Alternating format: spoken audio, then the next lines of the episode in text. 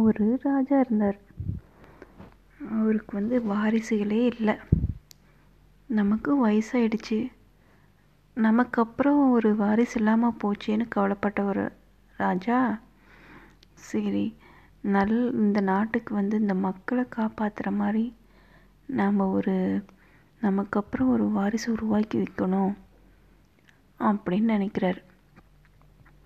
அதுக்கு வந்து ஒரே தகுதியாக அவர் வந்து என்ன நினைக்கிறாருன்னா மனிதாபிமானம் வந்து இருக்கணும் அப்படின்ட்டு. இதையே வந்து பறை இசைச்சு எல்லாருக்கும் அந்த நாடு ஃபுல்லாக அந்த செய்தி வந்து போகுது அந்த மாதிரி ஒரு குக் கிராமத்தில் இருக்கிற ஒரு பையன் வந்து கேள்விப்படுறான். அவன் வந்து ரொம்ப பொறுமைசாலி. எல்லாத்துட்டையும் ரொம்ப அன்பாக இருக்கிறவன் ரொம்ப அறிவாளியும் கூட. அவங்கிட்ட வந்து இது செய்தி வந்து எல்லாரும் சொல்கிறாங்க நீ பேசாமல் போட்டி போடே அப்படின்னு சொல்லிட்டு அந்த ஊர்க்காரங்கெல்லாம் ஆனால் அவனுக்கு வந்து அரண்மனைக்கு போகிறதுக்கு கூட நல்ல ஒரு துணி இல்லை உடை இல்லை போட்டுட்டு போகிறதுக்கு ரொம்ப கஷ்டப்பட்டு வேலை செய்கிறான் வேலை செஞ்சு தனக்கு வேண்டிங்கிறத சம்பாரித்து நல்ல உடை தூர பயணத்துக்கு வந்து சாப்பிட்றதுக்கு கொஞ்சம் சாப்பாடு எல்லாம் ரெடி பண்ணிட்டு நடந்து போயிட்டு இருக்கான்.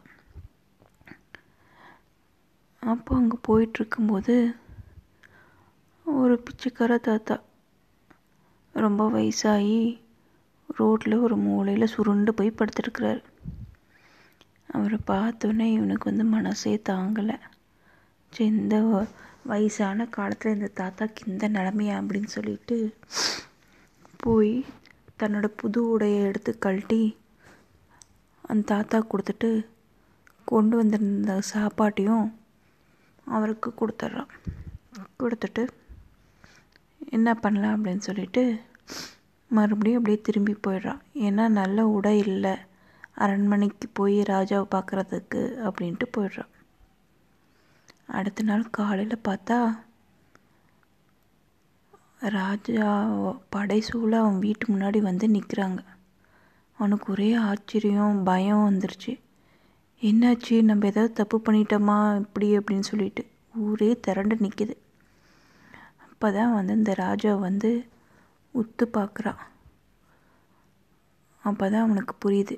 நேற்று பார்த்த தாத்தா யார் அப்படின்னு.